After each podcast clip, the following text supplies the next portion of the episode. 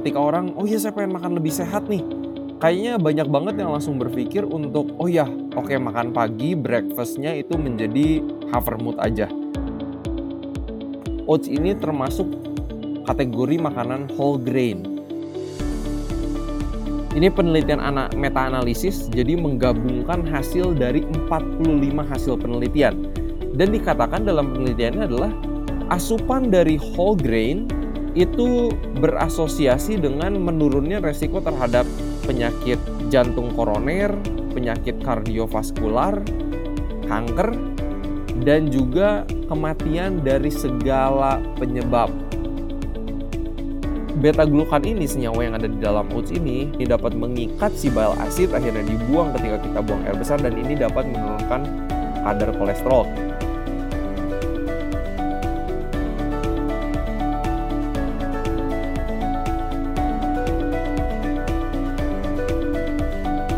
Halo semuanya, selamat datang lagi di podcast Sehat Seutuhnya season yang kedua bersama saya Belionas. Di episode podcast kali ini saya bakal monolog, jadi nggak ada narasumber. Hari ini kita akan sama-sama belajar nih teman-teman mengenai oats atau havermout. Mungkin ada yang taunya sebagai quick oats, ada rolled oats, ada steel cut oats. Tapi mungkin banyak juga yang mengenalnya sebagai havermout. Hari ini kita bakal eksplorasi mengenai Havermout ini atau oats ini manfaatnya apa sih sebenarnya buat kesehatan.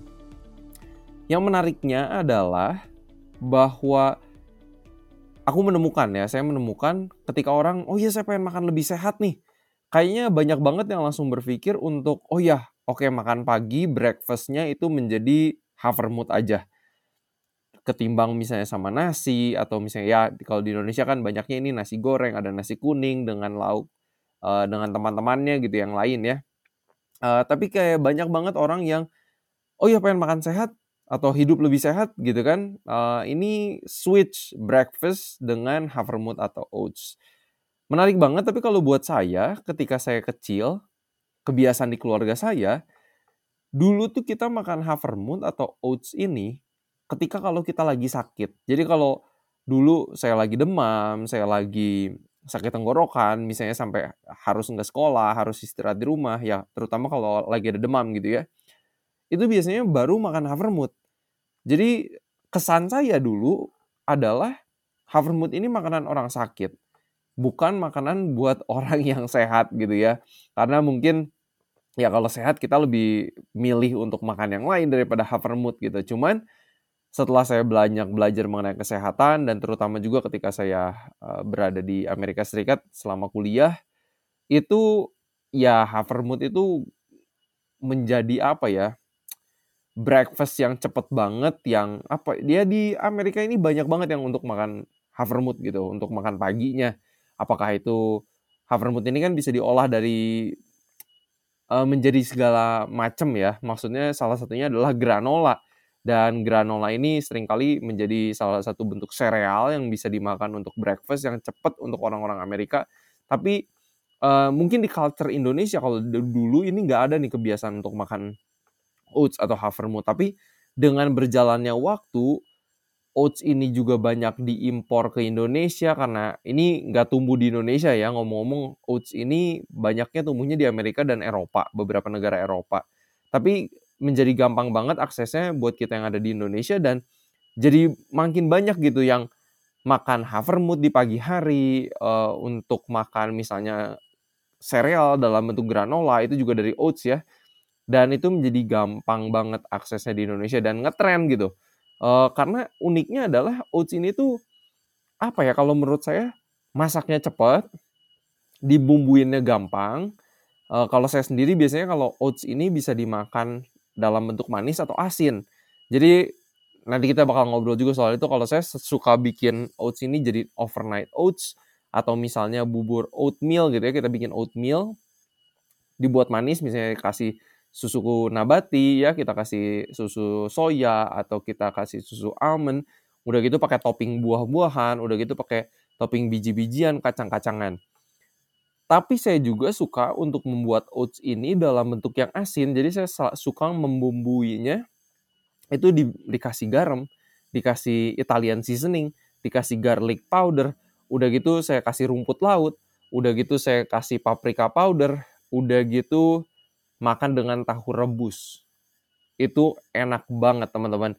Jadi kalau itu itu resep pagi hari yang cepat buat saya kalau misalnya emang lagi buru-buru banget. Tapi seru banget gitu. Oats ini cepat banget, kenyamanan untuk dikonsumsinya enak dan disukai oleh banyak orang. Dan ini juga yang dari pengalaman kami di Rumah Sakit Advent dalam menjalankan program terapi mandiri hidup sehat untuk diabetes, banyak pasien, banyak yang jadi suka dengan oats ini. Ada yang belum kenal sebelumnya, tapi setelah kita perkenalkan, salah satu opsi breakfast yang cepat adalah oatmeal, mereka akhirnya jadi suka. Dan ini cepat banget, gampang banget untuk menyediakannya. Nah, sebenarnya oats ini apa sih manfaatnya? Ternyata banyak banget penelitian yang sudah dilakukan. Jadi kalau kita ngomongin oats ini, oats ini termasuk kategori makanan whole grain. Sumber karbohidrat, dari serelia yang utuh. Jadi beda ya kalau misalnya uh, atau uh, grains yang disebut refined grains atau yang udah diolah seperti misalnya contoh tepung putih, udah gitu ada nasi putih ya atau beras putih. Nah, oats ini termasuk kategori whole grains. Manfaatnya apa nih? Karena banyak banget penelitian yang sudah menunjukkan manfaat dari mengkonsumsi whole grains. Jadi kalau whole grains ini kita bisa ngomong soal quinoa, oats, uh, nasi merah, nasi coklat, nasi hitam, bisa ngomong tepung gandum yang asli ya. Jadi tapi oats ini termasuk. Nah, ini ada satu penelitian di tahun 2016 sudah keluar. Ini penelitian anak meta analisis jadi menggabungkan hasil dari 45 hasil penelitian. Dan dikatakan dalam penelitiannya adalah asupan dari whole grain itu berasosiasi dengan menurunnya resiko terhadap penyakit jantung koroner, penyakit kardiovaskular, kanker, dan juga kematian dari segala penyebab. Apakah itu diabetes, apakah itu infectious disease, atau kematian-kematian yang lainnya. Jadi eh, banyak banget penelitian yang sudah menunjukkan manfaat dari mengkonsumsi whole grain ini, salah satunya oats. Dan bahkan di penelitian ini menuliskan 90 gram asupan whole grain setiap hari 90 gram ini kecil loh teman-teman. 90 gram ini kecil. Satu porsi kita makan nasi aja biasanya disarankan oleh ahli gizi itu misalnya sekitar 100-150 gram. Walaupun penukarnya akan berbeda dari setiap jenis bahan makanan ya. E, karena tingkat karbohidrat di oats juga lebih tinggi dibandingkan nasi. Jadi biasanya uh, dengan jumlah gram yang lebih sedikit tingkat karbohidrat di oats ini udah udah lebih banyak daripada nasi. Tapi dikatakan di penelitian ini 90 gram asupan dari whole grain ini dapat menurunkan resiko terhadap penyakit jantung koroner ini sebanyak 19%, resiko terhadap stroke ini menurun sebanyak 12%, dan penyakit kardiovaskular sebanyak 22%. Jadi ini baru ngomongin soal whole grain aja. Jadi kalau kalau kita sudah mulai nih ya merubah misalnya nasi putih kepada nasi merah, kepada nasi hitam atau enggak mungkin udah mulai dicampur, kita makan oats juga dan kita makan sumber karbohidrat yang lain juga yang utuh ya, yang whole grain, serelia utuh. Ini manfaatnya banyak karena memang whole grain ini vitamin mineralnya ini lebih banyak dibandingkan dengan refined grains. Seratnya juga ya seratnya dari makanan whole grain ini juga lebih banyak. Nah, ini manfaatnya apa lagi sih dari daripada si whole grain ini ya atau oats khususnya? Ini ada satu penelitian di Cina yang penelitiannya juga keluar di 2016. Mereka mencoba memberikan oats kepada para penderita diabetes tipe 2. Jadi mereka dibagi menjadi beberapa grup ada yang mendapatkan treatment ya regular diabetic care gitu kan ya ketemu dokter makanan disaranin tapi nggak terlalu dipantau ya dengan tanda kutip dalam penelitiannya mengatakan healthy diet atau dua grup lagi. Grup yang kedua mereka makan 50 gram oats setiap hari. Grup yang ketiga makan 100 gram oats setiap hari. Mereka pengen lihat ada nggak sih perbedaannya ini? Yang pengen mereka bedakan adalah dengan menambahkan oats dalam konsumsi sehari-hari ini bisa nggak sih menurunkan kadar gula darah? Dan yang mereka temukan adalah menarik sekali dengan menambah oats dalam makanan sehari-hari orang-orang yang sudah memiliki diabetes tipe 2, gula darah puasa mereka lebih turun, gula darah 2 jam setelah makannya juga lebih turun, HbA1c, hemoglobin A1c ini untuk uh, melihat rata-rata kadar gula darah untuk tiga bulan ke belakang juga turun, total kolesterol mereka juga turun, kolesterol LDL mereka, kolesterol yang jahat ya, sering kali dibilang seperti itu, yang membuat penyempitan pembuluh darah dan yang lainnya, ini juga turun. Hanya dengan menambahkan oats kepada pola makannya sehari-hari. Dan yang menariknya lagi dari penelitian ini adalah bahwa manfaat yang dialami ini terus berjalan bahkan sampai satu tahun ketika konsumsi oats itu terus dilakukan. Jadi penelitian ini ini hanya melakukan pengecekannya dalam 30 hari aja. Orang-orang yang sudah punya diabetes tipe 2 dalam 30 hari mereka diminta makan oats ada yang 50 gram, ada yang 100 gram, ada yang tidak ditambahkan oats. Dari 30 hari aja manfaatnya udah kelihatan. Dan ternyata penelitian ini terus me, apa ya, memantau peserta-peserta dari penelitian ini manfaatnya penurunan gula darah yang lebih baik, eh, hemoglobin A1C yang lebih turun, kolesterol yang terus turun dan LDL kolesterol juga terus bisa dilihat bahkan hingga satu tahun mengkonsumsi oats setiap hari. Menarik ya teman-teman. Jadi oats ini manfaatnya udah banyak banget, penelitiannya udah banyak. Saya hampir nggak bisa menemukan penelitian yang menunjukkan oats ini nggak bagus buat kita. Tapi yang menariknya adalah dari pengalaman kita di Rumah Sakit Advent dalam menjalankan program diabetes adalah ada sejauh ini kayaknya dua dari sekitar 50-an yang sudah join program kita. Menariknya adalah setiap kali mereka makan oats walaupun secara gramnya itu itu sedikit sekali, secara jumlahnya itu sedikit sekali, tapi gula darah mereka ini tetap naiknya banyak. Sedangkan kalau mereka makan nasi itu aman dengan takaran yang sudah yang sesuai gitu dengan kebutuhan gizi mereka. Menarik banget jadi uh, kita pun ini apa ya dapat challenge baru gitu. Wow, ternyata walaupun banyak penelitian yang menunjukkan oats bagus, tapi ada aja orang-orang tertentu yang ketika makan oats itu tetap gula darahnya naiknya banyak. Ini yang mungkin uh, sering kali dibilang oleh dokter spesialis gizi klinik ini adalah uh, nutrigenomics. Jadi setiap tubuh orang ini punya respon juga yang berbeda-beda terhadap bahan makanan tertentu.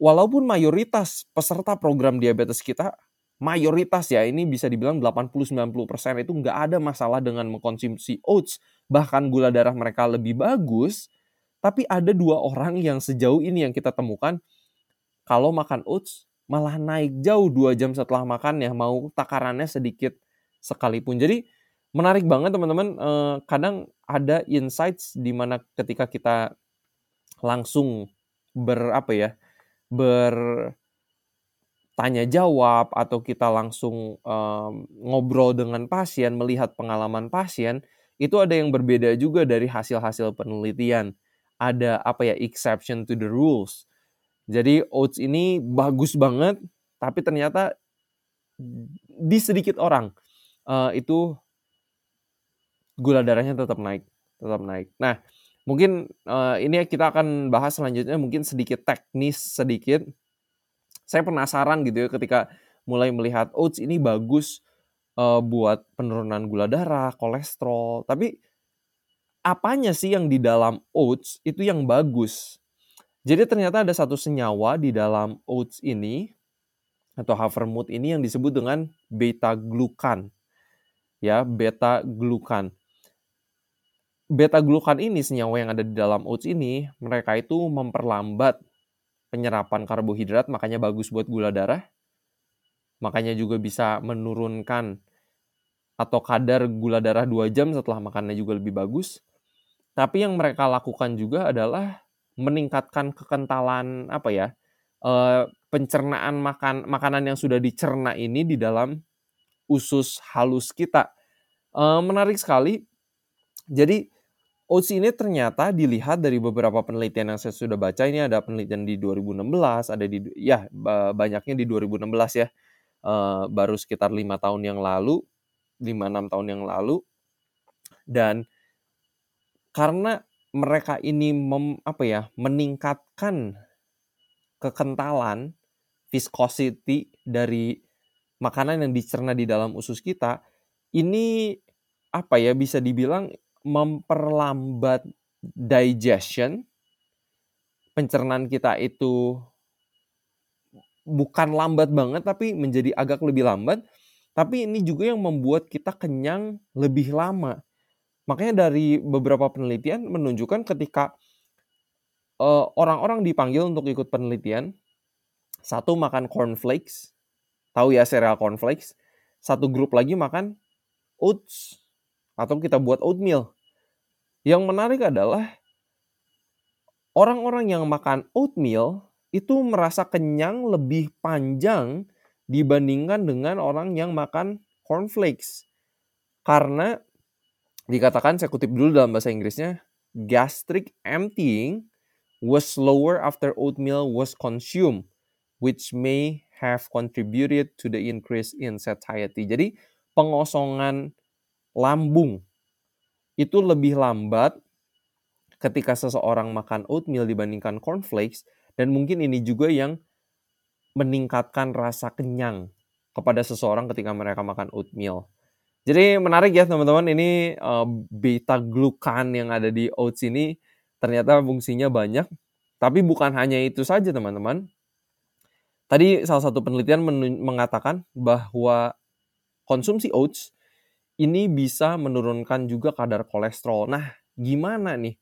Ternyata yang menarik adalah, jadi sebelum bahas itu, uh, bile acid atau asam empedu di dalam tubuh kita yang dihasilkan oleh organ hati, asam empedu ini kerjanya untuk mencerna lemak. Bahan baku dari asam empedu ini adalah kolesterol.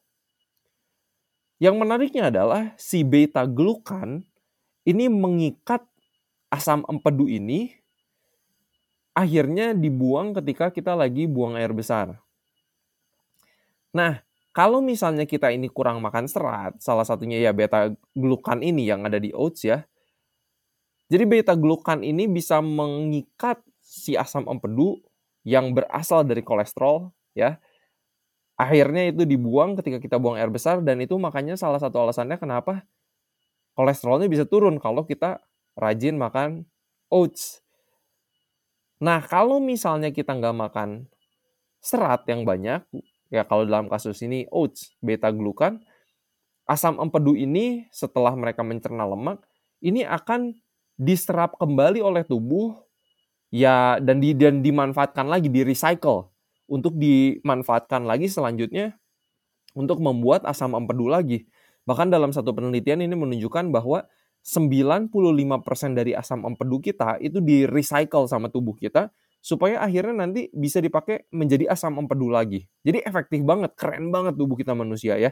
Tapi kalau misalnya kita ini banyak makan oats, banyak makan serat, bukan cuma oats aja ya, tapi dalam kasus ini oats, beta gluk beta glukan ini dapat mengikat si bile acid akhirnya dibuang ketika kita buang air besar dan ini dapat menurunkan kadar kolesterol karena bile acid ini atau asam empedu bahan dasarnya adalah kolesterol.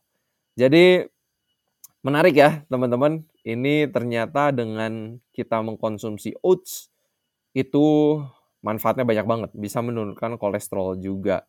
Bahkan ini ada penelitian-penelitian yang lain ini di tahun 2019 Judul papernya adalah The Cholesterol Lowering Effect of Oats and Oat Beta Glucan, Modes of Action and Potential Role of Bile Acids and the Microbiome. Jadi ternyata ini ada beberapa penelitian juga menunjukkan ketika kita banyak makan oats yang mengandung beta glukan ini, ini salah satu makanan yang disukai dengan microbiome kita atau bakteri usus kita, mikrobiota usus, gut microbiome.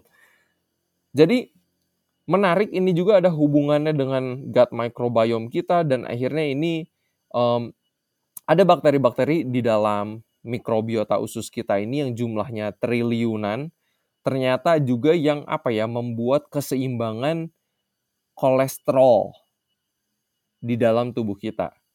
Ini masih banyak banget yang harus kita explore karena masih banyak juga yang belum diketahui secara jelas. Tapi sekarang sudah kelihatan sedikit demi sedikit bahwa ketika seseorang mengkonsumsi oats secara rutin ini juga dapat memperbaiki susunan gut microbiome kita yang memproduksi short chain fatty acid atau asam lemak rantai pendek ya yang disingkat sebagai SCFA dan ini uh, senyawa yang bermanfaat banget buat badan kita buat memperkuat dinding-dinding usus kita. Jadi uh, ternyata beta glukan pun dapat melakukan itu di dalam tubuh kita. Jadi so teman-teman, ini makan oats ini manfaatnya oke okay banget. Oke okay banget. Nggak ada salahnya kalau misalnya memang ini bisa menjadi salah satu opsi untuk makan pagi yang lebih cepat. Yang kalau lagi rusuh kita cepet banget, easy banget untuk nyiapinnya. Contoh-contoh makanan terbuat dari oats yang saya suka buat adalah saya kalau bikin smoothies ini suka saya campur oats. Jadi bukan cuma frozen fruits, bukan cuma plant-based milk, saya biasanya tambah dengan selai kacang juga untuk nambah protein dan yang lainnya. Tapi saya tambah oats juga, jadi makin kental juga ya. Kita uh, sumber karbohidratnya juga dapat dari oats dan dari yang lainnya juga.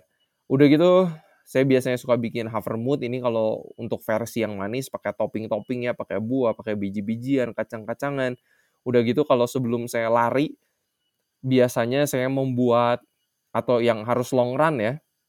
Ketika harus lari 20-an kilo atau 30-an kilo, itu biasanya saya buat overnight oats dulu, jadi nggak dimasak sama sekali, mentah-mentah, malam-malam sebelumnya, itu udah saya rendam dengan misalnya susu kedelai udah gitu udah pakai uh, saya taruh sunflower seed biji bunga matahari ya udah gitu saya taruh pumpkin seed uh, chia seed saya taruh bubuk flaxseed juga itu yang saya buat sebelum saya lari makan pagi saya. Udah gitu oats juga saya suka bisa saya suka blender halus akhirnya jadi kayak apa ya dalam tanda kutip oat flour atau tepung oats saya buat jadi pancake itu juga campur dengan pisang itu salah satu favorit saya juga. Udah gitu oats juga saya suka bikin untuk jadi crust.